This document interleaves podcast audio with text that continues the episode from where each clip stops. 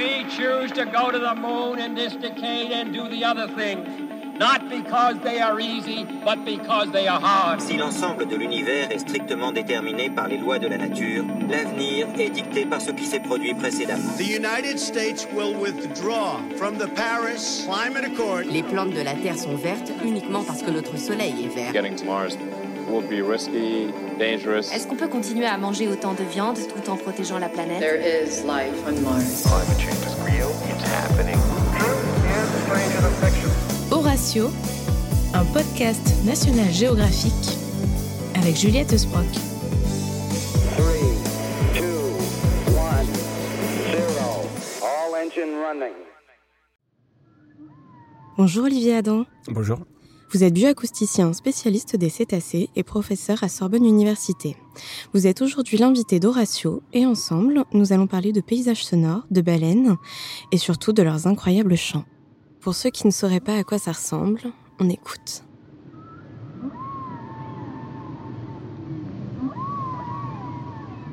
Olivier Adam, est-ce que dans un premier temps, vous pourriez expliquer à nos auditeurs ce qu'est la bioacoustique? Alors la bioacoustique, en fait, c'est l'étude des, des sons de la nature, alors principalement des espèces animales. Euh, ça fait partie des paysages euh, acoustiques. Maintenant, on, parle beaucoup de paysages acoustiques, c'est-à-dire en fait tous les sons qui peuvent décrire un paysage. Même dans les villes, par exemple, on peut, on peut distinguer différentes villes en fonction des sons qui sont euh, émis dans cette ville. Dans cette ville, par exemple, on peut distinguer New York de Paris assez facilement. Euh, et donc dans la nature, on fait ça. On, enregistre euh, donc toutes les espèces animales qui vont créer des sons. Et après, pour faire plusieurs choses, alors soit par exemple simplement pour savoir euh, s'ils sont là, pour détecter, pour avoir un niveau de la biodiversité qui est dans une forêt par exemple, soit pour s'intéresser à une espèce en particulier, comportement, interaction entre les individus, stratégie, et puis de décrire en fait leur activité. D'accord. Et vous, vous êtes spécialisé en bioacoustique euh, euh, dans l'étude des cétacés. Donc, dans la grande famille des cétacés, on trouve euh, les baleines, mais aussi les orques, les belugas, les dauphins. Est-ce que vous pourriez nous dire si, au final, dans cette grande famille, est-ce qu'ils communiquent tous par ce qu'on appelle le chant des baleines? Alors, il y a 90 espèces de cétacés. Ce sont des mammifères euh, supérieurs. Euh, ils sont marins, donc ils vivent dans l'eau. Et il y a deux grandes familles, les odontoncètes, c'est-à-dire celles qui ont des dents, et les mysticètes, celles qui ont des fanons. Et ces deux grandes familles sont très différentes l'une de l'autre, euh, en euh, morphologie, euh, en comportement, en activité sociale, etc. D'accord? Donc c'est vraiment deux choses, enfin deux, euh, deux familles très différentes. Et alors pour les chants, on parle de chants pour les baleines à bosse, qui sont des mysticètes. On utilise aussi le chant de façon un peu plus discrète pour les baleines bleues. Euh, et puis euh, pour les baleines franches, mais par contre pour les odontoncètes, on n'utilise pas le mot chant. Alors pourquoi? Le mot chant, en fait, ça correspond à des séquences de vocalises ou de vocalisation qui sont émis en boucle. D'accord? Pour définir la, notion de chant, il va falloir euh, un chant peut être complexe ou pas complexe en quelques euh, 3, 4, 5 ou une dizaine. Et ça, ça va faire une phrase. Et cette phrase-là, en fait, va être répétée en boucle plusieurs fois de suite. Et donc, c'est la base d'un chant euh, comme nous, on est capable de le faire, par exemple. On appelle ça le leitmotiv. Et ça, ça a été montré baleines à bosse en 1971 d'accord, par une publication qui a fait le tour du monde dans Science, signée par deux Américains, euh, Roger Penn et Scott McVeigh. Et en fait, ils ont eu accès à des sons, à des enregistrements qui avaient été faits par la US Navy euh, à Hawaï. Et en écoutant euh, ces sons émis par les baleines à bosse, ils se sont rendus compte que les unités sonores, c'est-à-dire chaque vocalise, déjà ils pouvaient les classer et les différentes catégories, et qu'elles étaient ordonnées dans le temps et répétées en boucle. Et donc, ils ont utilisé pour la première fois, pour tous les cétacés, le mot chant pour décrire en fait ces émissions sonores. Mais donc, ils l'ont utilisé pour tous les cétacés, alors que maintenant, on sait que ça ne s'applique qu'aux baleines à bosse plus précisément et par extension aux baleines bleues. Voilà, c'est ça. En fait, le, ce qui se passe, c'est que pour les autres espèces de cétacés, et y compris d'ailleurs les baleines à bosse, elles font, elles émettent des vocalises, mais qui sont pas répétées en boucle. Par exemple, elles émettent des vocalises, par exemple, pour appeler un baleineau ou pour Mhm. euh, leur interaction sociale. Et donc, tous les cétacés font ça. Mais par contre, ils, ils- ils ne chantent pas au sens où ils vont émettre plusieurs euh, vocalises et qui vont être répétées en boucle. Donc, par exemple, pour les orques, ils ont un panel de sons qui est extraordinaire, qui est peut-être le plus grand panel pour tous les cétacés. Euh, ils ont une- plus d'une soixantaine de sons avec des vocalises, des clics, des buzz, des mugissements, etc., etc.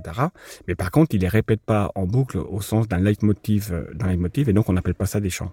Mais pour qu'on comprenne bien, quelles sont les applications concrètes? Quel est l'intérêt d'étudier ces champs alors déjà, euh, déjà il y a alors deux, deux euh, niveaux de réponse. Le premier niveau de réponse, c'est que euh, d'un point de vue biologie, c'est hyper important de comprendre ce que font des espèces et donc de, quand on les observe, d'avoir des informations sur leur comportement et sur les interactions entre individus. Et donc on va mieux, on va mieux comprendre leur activité, on va mieux pouvoir les décrire, et du coup la, la, la conséquence c'est qu'on va mieux les protéger. Donc le fait de dire que des cétacés sont des mammifères supérieurs, qui ont une culture, qui ont euh, euh, un héritage, euh, bah, tout ça montre, qui ont des champs, qui partagent des champs, tout ça donne de plus en plus de connaissances et montre qu'il est extrêmement important de les protéger. On ne veut pas être les derniers à avoir entendu les chants de baleines, on veut que ces chants de baleines con, continuent euh, à l'infini. Puis l'autre point aussi qui est hyper important, c'est de se dire que les chants, par exemple, euh, traduisent le niveau d'intelligence de ces, de ces cétacés.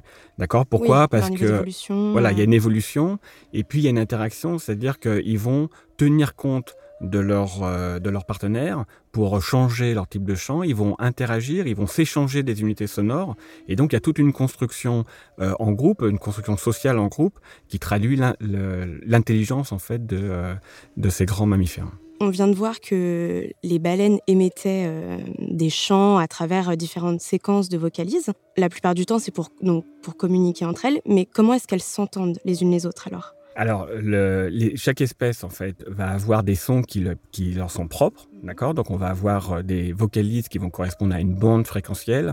Donc, la baleine bleue, qui est le plus grand euh, euh, cétacé, euh, va émettre des sons extrêmement basse fréquence, entre 20 et 30 Hz. Et puis, les tout petits, les marsouins, qui sont euh, euh, des, des genres de odontocètes hein, euh, qui font un mètre euh, de long, eux, ils vont émettre des sons euh, très très haute fréquence à plus de 100 kHz. Donc on voit en fait qu'il y a une très large euh, bande fréquentielle et donc chaque espèce va émettre leur propre type de son. Et donc évidemment, leur système auditif va être adapté en fait à la bande fréquentielle qu'ils émettent. Donc ils vont pouvoir euh, s'entendre euh, interespèces, c'est-à-dire que les dauphins qui vont émettre des clics, les bosse vont les entendre parce qu'ils ont euh, une bande fréquentielle qui se chevauche. D'accord? Mais euh, les interactions euh, entre individus, c'est euh, souvent au, au, au, sein même de la même espèce. Par exemple, si on prenait les chants des baleines à bosse, les chants des baleines à bosse, elles sont émises par les mâles pendant les périodes de reproduction. Donc les scientifiques pensent que ça a un rôle à jouer dans la reproduction, soit pour attirer des femelles, soit pour délimiter les territoires et pour euh, euh, rentrer en compétition euh, mâle-mâle. D'accord? Parce qu'il y a beaucoup d'interactions entre mâles. Euh, chez les banabos. Donc finalement, euh, toutes ces communications, ça leur sert pas juste à, à, communiquer au sein même de la population, ça leur sert aussi euh, pour les parades nuptiales. Alors je sais pas si on, on, emploie le terme parade nuptiale pour les baleines, mais, mais aussi pour la chasse. Ce, ce, Alors il y, y, a plusieurs types de sons. Euh, si on reprend par exemple la les chants des baleines à bosse, mm -hmm. on pense que c'est lié à la reproduction. Mais par contre, il y a d'autres types de sons pour les odontocètes qui s'appellent des clics, par exemple. Et les clics servent à écolocaliser, c'est-à-dire à euh, à avoir une, information sur son environnement et éventuellement à chercher des proies. Donc les dauphins, les orques, les cachalots émettent des sons extrêmement courts qui sont en fait donc de ce, type de clics. Et ces clics vont se réfléchir sur euh, le calmar ou les poissons qui sont devant eux. Et donc ils vont avoir, comme fait d'ailleurs la chauve-souris, hein, qui est un mammifère, euh, une information sur les cibles qui sont devant eux. Donc il y, a des, types de sons qui sont différents en fonction de les activités. Quoi. Et puis par exemple, si on voulait reprendre un autre type de son, par exemple chez les dauphins, euh, ils utilisent des sifflements, donc ils font des clics et des sifflements, et certains sifflements sont propres à un individu. Donc en 2013, par exemple, 27, Vincent Janik de Saint-Andrews a publié des articles sur la signature acoustique individuelle de ces dauphins, et donc basé sur ces signatures qui sont propres à l'individu. D'accord. Comme on a pu le comprendre, euh, vous avez principalement, lors de vos recherches, étudié euh, les baleines à bosse, mais vous avez surtout démontré, contrairement à ce qu'on pensait, euh, que les baleines possédaient bien des cordes vocales. Alors, est-ce que vous pourriez nous en dire un peu plus? En fait, il, y a eu, beaucoup de travaux qui ont été faits sur les odontocètes et sur les dauphins notamment, de l'anatomie, et on a montré assez vite qu'il y avait des membranes au niveau des évents, juste en dessous des évents, qui claquaient et donc qui expliquaient les clics d'accord, les émissions de clics des dauphins et des odontocètes en général. Et en fait, cette publication, je ne sais pas pour quelle raison, mais a été détournée en disant bon bah effectivement les dauphins n'ont pas de corde vocale. D'accord? Donc ça a été une conclusion qui a été euh, pas tout à fait euh, la vérité qui est écrite dans cet article-là. Et pour les cétacés, du coup ça s'est généralisé. Donc on apprenait que les cétacés n'ont pas de corde vocale. Alors pour les baleines à bosse, moi quand j'ai commencé à travailler en 2007 sur les baleines à bosse, la première question que je me suis posée, c'est de me dire mais comment le son est généré? Parce que c'est toujours intéressant de savoir l'aspect mécanique de la création d'un son, c'est-à-dire quel est le vibrateur qui est engagé, quels sont les quels sont les, les, volumes qui vont résonner à l'intérieur de la baleine? Quand on regarde une baleine à bosse qui émet des, des chants, par exemple, n'y a pas d'air qui sort de sa bouche, il n'y a pas d'air qui sort de ses évents, elle ferme, il n'y a aucun signe d'extérieur qui nous permet de dire que c'est elle qui émet un son, c'est-à-dire qu'elle cligne pas des yeux, elle lève pas la nageoire, etc. Et donc, euh, il faut essayer de comprendre. Donc, on savait que c'était totalement interne à la baleine, mais il fallait essayer de comprendre. Et là, je me suis rapproché d'une anatomiste euh, qui s'appelle Joy Redenberg à New York et qui travaille justement, qui fait des dissections euh, de grands cétacés, parce que c'est quand même un tout petit peu délicat. Par exemple, pour la baleine à bosse, le larynx fait euh, 1 mètre 20, 2 mètres de longueur. Et donc, euh, il oui, faut, donc il faut avoir les infrastructures. Voilà, il faut savoir le faire et puis il faut savoir où chercher. Quoi. Et là, on, a trouvé, alors on savait qu'il y avait, euh, euh, que ça se passait dans le système respiratoire, et on a trouvé que les grands mysticètes, donc les grandes baleines, avaient un système respiratoire totalement différent de tous les autres mammifères sur Terre, ça, les mammifères terrestres et aussi les mammifères marins. Et ce système respiratoire est composé donc des poumons, normal, ce sont des mammifères, de la trachée comme nous, on retrouve donc ce système de trachée, mais il y a un sac qui est connecté à la trachée, qu'on appelle euh, le sac laryngé. En fait, ce sac, c'est un ballon. Et ce que va faire la baleine, c'est qu'elle va souffler son air vers, euh, à travers la, le, le, la, trachée pour remplir ce sac euh, d'air. Et comme ça, ça va lui permettre de prolonger l'apnée. C'est-à-dire qu'une fois qu'elle aura fini sa durée d'apnée, elle va réavaler l'air qu'il y avait dans ce sac pour euh, bah, continuer à rester sous l'eau sans avoir, euh, sans être obligé de remonter à la surface pour respirer. Ça, vous pouvez le faire chez vous. C'est-à-dire, vous prenez un ballon, vous commencez votre apnée, au bout d'une minute, vous ravalez l'air qu'il y a dans votre ballon et du coup, vous faites deux fois votre apnée plutôt qu'une fois. D'accord? Donc la baleine, on ne sait pas combien de fois elle le fait, mais en tous les cas, ça lui permet de tenir 15, 20, 30 minutes sous l'eau sans avoir à remonter à la surface pour respirer. Et alors du coup, on, on s'est intéressé à cette jonction parce que au niveau de cette connexion, il y a deux cartilages qui, qui viennent fermer euh, comme un verrou en fait euh, la, la, connexion au niveau de la trachée. Et ces cartilages sont re recouverts d'une membrane. Et c'est cette membrane qui va se mettre à vibrer. Donc ce que va faire la baleine elle va écarter très légèrement ces deux cartilages et les membranes vont se mettre à vibrer comme si euh, vous, vous voulez souffler par exemple sur la paume de vos mains pour faire des sons euh, voilà, pour faire des sons. Et donc les, les mysticètes font ça. En fait, les mysticètes vont envoyer un flux d'air de leur de leurs poumons, vont adapter en fait ce flux d'air, vont écarter légèrement ces deux cartilages et en faisant passer l'air de leurs poumons vers le sac laryngé, vont mettre à vibrer en fait les deux membranes qui recouvrent ces cartilages.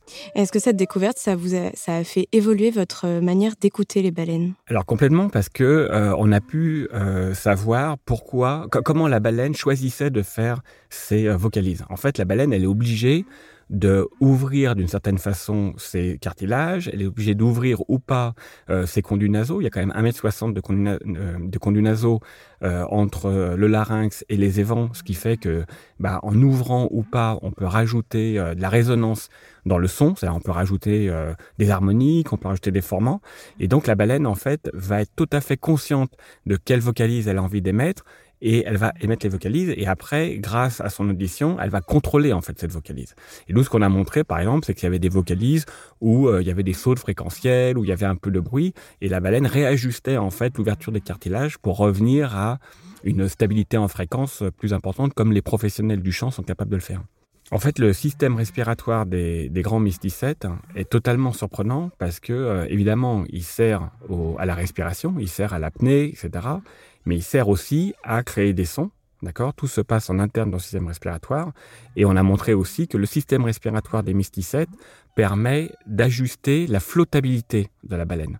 Donc elle, elle sert ah de ballast. D'accord, donc ça n'a pas d'influence que sur euh, les, euh, ces modes de communication. Ça, Voilà. ça a une influence globale sur, euh, En sur fait, son anatomie et sur son évolution euh, dans, Oui. dans l'océan. Exactement. Donc ça, ça, en fait, ce qui s'est passé, c'est que l'évolution, d'accord, euh, le fait qu'elle se soit totalement adaptée au milieu marin et totalement adaptée en fait à, cette façon de se mouvoir. On voit très bien, par exemple, des baleines, des baleines à bosse ou des grandes baleines bleues. On a l'impression qu'elles euh, planent dans l'eau. D'accord, elles font pas beaucoup, enfin, elles font des efforts, mais je veux dire, elles sont pas aussi euh, tonique que des dauphins ou des orques qui font tout aux muscles. Et en fait, cette façon de faire s'explique du fait que leur système respiratoire leur sert de ballast et donc leur permet d'avoir une flottabilité neutre. Mais d'ailleurs, en parlant d'évolution, est-ce qu'on a une idée de la façon dont ces modes de communication ont évolué à travers le temps? Alors, ce qui est, ce qui est pour les baleines à bosse, par exemple, ce qu'on note, c'est qu'en fait, les champs sont euh, propres à un océan, c'est-à-dire que des champs, par exemple, dans l'océan Indien seront différents que les champs qui sont dans les Antilles, par exemple et euh, évoluent relativement faiblement d'une année à l'autre. C'est-à-dire qu'il y a des unités sonores qui apparaissent et des unités sonores qui disparaissent. On estime à une quinzaine d'années pour que euh, un champ soit totalement renouvelé euh, par, euh, par, par exemple, des espèces qui sont en Australie ou dans l'océan Indien. Alors, on appelle ça évolution culturelle. Par contre, il a été noté par des scientifiques, et notamment en Australie en 2006, qu'il euh, y a des champs qui peuvent évoluer de façon plus brutale, plus rapidement, on va dire, et on parle alors de révolution culturelle. D'accord? Donc c'est pas exclu par exemple qu'un groupe de population de baleines à bosse puisse totalement modifier leur son euh, du fait d'une influence par exemple d'autres chanteurs des environs. Donc là le, cas euh, à laquelle je fais référence, c'est en fait des baleines de l'Australie côté euh, est sont venues euh, interagir avec des baleines côté ouest et donc ont modifié les chants euh, de la côte ouest. D'accord? Donc là, il y a vraiment... Parce qu'en fait, les, les, mammifères, enfin les cétacés, donc les mammifères, euh, interagissent très fortes et basent en fait leur évolution sur l'apprentissage. D'accord? Quand on est, quand, enfin, le, on est influencé par d'autres, c'est comme ça qu'on apprend et c'est comme ça qu'on s'adapte en fait. Et donc l'idée c'est que la plasticité de ces champs dépend des interactions. Donc quand une population reste dans l'océan Indien, par exemple, la, la, population se distribue entre l'Afrique du Sud et le Kenya, et Madagascar, les îles Mascareignes, etc. Et là, elles partagent toutes les mêmes unités sonores. Mais si jamais il y avait une baleine à bosse qui venait du Brésil, par exemple, je, je, c'est une hypothèse, hein, mm -hmm. ben, il pourrait y avoir une modification des chants du fait euh, de cet individu qui viendrait avec sa propre euh, culture. Euh, euh, et donc là, on parlerait de révolution, de, de révolution vocale. Et d'ailleurs, l'une des interactions euh, dont j'aimerais que j'aimerais aborder euh, maintenant, c'est celle euh, entre la mer et le baleineau qui, on le sait, ont un rapport assez fusionnel dans les premiers mois de vie du baleineau. Est-ce que vous pourriez nous en dire un petit peu plus C'est très, euh, c'est très intéressant parce que chez les cétacés, c'est assez peu étudié dans la mesure où c'est compliqué en fait. Euh, ce qu'on ce veut faire, c'est qu'on veut les observer visuellement et puis on veut aussi les observer acoustiquement. Or, les cétacés sont extrêmement mobiles et puis des fois euh, descendent trop profond, donc on les perd de vue. Et ce qui fait que donc cette interaction euh, mère euh, jeune, mère petit, euh, à part à part dans les bassins par exemple où c'est plus facile de les observer, mais dans le milieu naturel c'est compliqué. Et chez les baleines à bosse, ça jamais, ça avait jamais été fait. On s'est intéressé par exemple dans nos études à Madagascar avec l'association Cetamada, on s'est intéressé à des baleineaux nouveau-nés, c'est-à-dire des baleineaux qui avaient qui avaient moins d'une semaine. Et on, on, regardait en fait, on les a observés donc visuellement avec des drones en surface parce que les, les baleines à bosse ce sont des cétacés de surface mm -hmm. et les baleineaux sont très très, euh, enfin sont plus souvent à, à, la surface et donc il est possible en fait d'avoir une description de leur comportement. Et ce qu'on a fait, et puis après on a mis des hydrophones pour savoir quels étaient les sons qu'ils mettaient, qu'ils émettaient. Et la, la, la femelle, elle fait pas de chant parce que euh, elle n'est pas dans cette logique-là, mais par contre, elle émet des sons et elle émet des sons qui sont adressés évidemment aux autres mâles ou aux autres femelles qui sont autour, mais aussi euh, à son baleineau. Et donc, on a fait une étude qui a montré la, la, la distance que le baleineau avait par rapport à sa mère, et on voit en fait qu'au tout début de sa vie, pour les premiers jours, il est complètement euh, collé, à, collé à sa mère en non-stop. sa mère le pousse parce qu'en fait, le baleineau fait une tonne et sa mère en fait une, une vingtaine, et du coup, la, la mère l'aide à nager l'aide à rester en surface et le pousse avec son rostre. Et en fait, euh, des choses qu'on a montrées, par exemple, c'est que les baleines à bosse sont extrêmement mobiles, elles peuvent faire 100 km par jour. La mère, même quand elle a un baleineau nouveau-né, peut faire ce type de distance parce qu'elle va aider son baleineau qui se pose littéralement sur sa tête et euh, va l'emmener, euh, va le déplacer de cette façon-là. Donc c'est extrêmement impressionnant. Et on a noté aussi après les activités, donc la mer par exemple peut descendre à une certaine profondeur alors que le baleineau reste à la surface ou euh, va essayer de la rejoindre de temps en temps pour voir euh, ce qu'elle est en train de faire parce que probablement que lui il a perdu euh, a perdu le contact visuel alors que elle du fait qu'elle est à une profondeur et avec le contre-jour a toujours un œil sur son baleineau.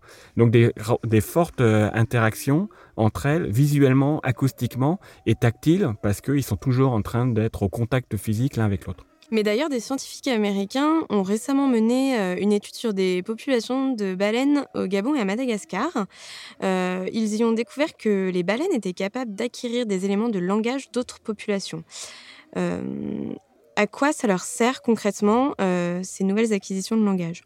C'est fondamental pour deux raisons. Première raison, c'est que jusqu'à maintenant, on avait des schémas migratoires nord-sud et donc on essayait de repérer des populations en fonction de leur migration. Et donc on a euh, plusieurs populations qui sont par exemple euh, euh, l'Atlantique sud, le Pacifique sud, etc. Et puis pareil pour l'hémisphère nord.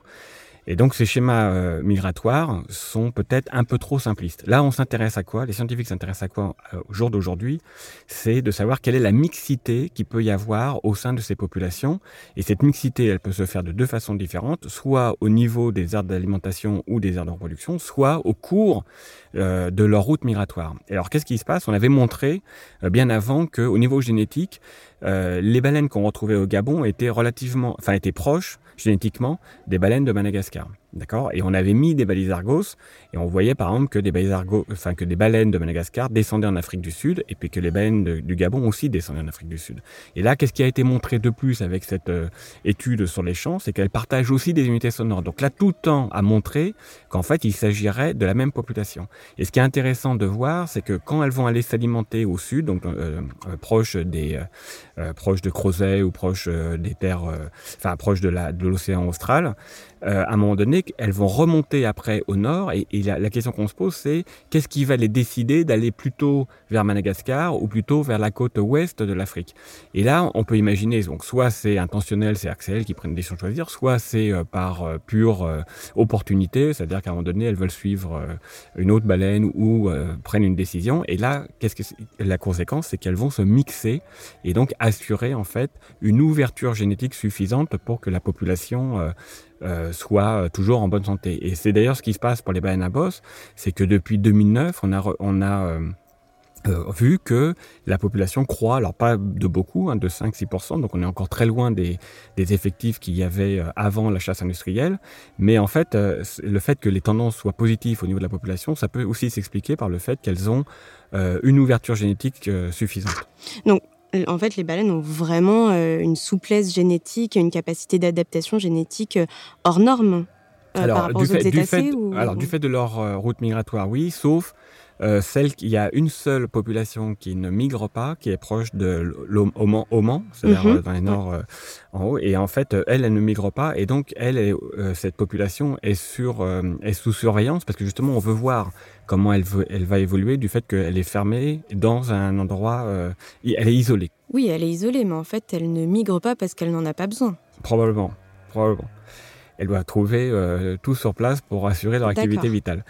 C'est pas le cas pour toutes les autres espèces de cétacés. Il y a des espèces de cétacés qui sont résidentes. Par exemple, il y a 500 grands dauphins qui sont entre le Mont Saint-Michel, Cherbourg et les îles euh, anglaises. Et eux, ils vont rester là à vie. Il y a 150 grands dauphins qui sont en Guadeloupe. Et eux, ils restent là euh, toute l'année. Il y a 180 cachalots qui sont résidents entre la Dominique, la Guadeloupe et Montserrat, etc. Donc il y a des espèces qui sont résidentes, qui ne migrent pas. Et là, ce qui est intéressant de voir, c'est comment ils assurent leur euh, ouverture génétique. C'est-à-dire, est-ce qu'ils vont se mêler avec des euh, cétacés qui viennent du large ou euh, est-ce qu'ils sont en queue entre eux, etc. Et donc ça, c'est des choses qui nous intéressent. Ce qu'il faut retenir en fait, c'est que plus euh, les cétacés sont résidents, enfin en tout cas sont dans un lieu étroit, plus ils sont susceptibles d'être en, situation difficile parce que si jamais il y avait pour des raisons d'activité humaine type réchauffement climatique de la planète ou construction d'un parc éolien etc enfin quelque chose qui remet en cause leur environnement elles seront donc fragilisées D'accord. D'ailleurs, en parlant d'activité humaine, euh, comme vous venez de l'expliquer, euh, au-delà de la pêche industrielle, pardon, il y a, l'activité humaine dans les océans s'amplifie, elle est de plus en plus intrusive et surtout, on, peut, euh, on peut l'imaginer beaucoup plus bruyante. Est-ce que ce bruit a une influence sur les modes de communication des baleines? Alors, complètement. en fait, les, les, activités humaines, elles ont toujours impacté la nature, d'accord? Et je pense que c'est pas vraiment un concours, mais c'est vrai que pour les océans, on peut, facilement voir que l'impact est majeur. on peut on peut même classer en fait les différentes activités humaines qui impactent directement les océans, mais mais maintenant c'est d'autant plus possible qu'on fait de plus en plus d'observations, c'est-à-dire qu'avant c'était des on allait très peu sur les côtes ou très peu au large, donc c'était difficile de mesurer l'impact, alors que maintenant c'est totalement possible parce qu'on a plein de moyens de savoir euh, ce qui se passe. Alors pour le son, c'est vrai que le trafic maritime par exemple augmente, euh, alors notamment dans l'hémisphère nord, et puis proche des ports industriels, donc ça dépend où, hein, évidemment, dans les océans. Euh, et puis il y a d'autres activités qui sont largement bruyantes, comme les parcs éoliens par exemple, qui vont générer un bruit continu basse fréquence. Après il y a des constructions proches des côtes qui permettent en fait qui vont aussi générer des, sons. Et ça, évidemment, ça va impacter euh, toute la, biodiversité, toute la flore et toute la faune marine, pas uniquement les cétacés. Alors les cétacés, évidemment, qui vont être impactés parce que eux utilisent les sons directement, comme nous. Euh, et alors, ça peut les impacter à différents niveaux. D'accord? Il y a des niveaux qu'on pourrait caractériser de relativement faibles, c'est-à-dire que ça va les gêner dans leurs interactions, mais ils vont trouver des parades pour euh, s'en affranchir. Alors que les parades, c'est quoi? Bah, C'est de changer éventuellement de bande fréquentielle. Par exemple, c'est ce qui avait été noté sur les belugas, euh, qui sont lors des, euh, du trafic maritime qui est très basse fréquence. Euh, les belugas émettent des sons un tout petit peu plus aigus que d'habitude pour euh, aller communiquer sur une bande fréquentielle qui n'est pas atteinte par les bateaux. Donc il y, a des, il y a des adaptations qui vont se faire en fonction de l'intensité sonore qu'il y a dans la zone. Et puis après, ça peut aller jusqu'au à l'échouage. Et ça, ça avait été montré, par exemple, lorsqu'il y a eu lorsqu'a été introduit euh, des sonars militaires qu'on a appelés les LFAS pour Low Frequency Active Sonar, euh, il y a eu des échouages qui ont été euh, produits à cause de ça parce que les cétacés étaient soit paniqués, soit gênés de façon très forte par ce type de son et donc n'avaient qu'une seule envie, c'était soit sortir la tête hors de l'eau, soit aller s'échouer. D'accord. Euh... C'est compliqué. En fait, ce qu'on veut faire, ce qu'on veut, ce qu'on veut euh, maintenant, ce qui est important, c'est que les, la majorité des pays prennent des décisions sur l'observation euh, des cétacés et, et l'observation des activités humaines, mm -hmm. et de mhm. voir quels sont les moyens pour en réduire, atténuer, euh, atténuer l'impact, d'accord? Et donc c'est ce qui se passe. On peut mettre des marine mammal observers, par exemple, donc des observateurs sur les bateaux pour aller euh, voir euh, quels sont les quels sont les comportements, quels sont comment réagissent les cétacés autour, par exemple, de bateaux, de plateformes qui génèrent des sons.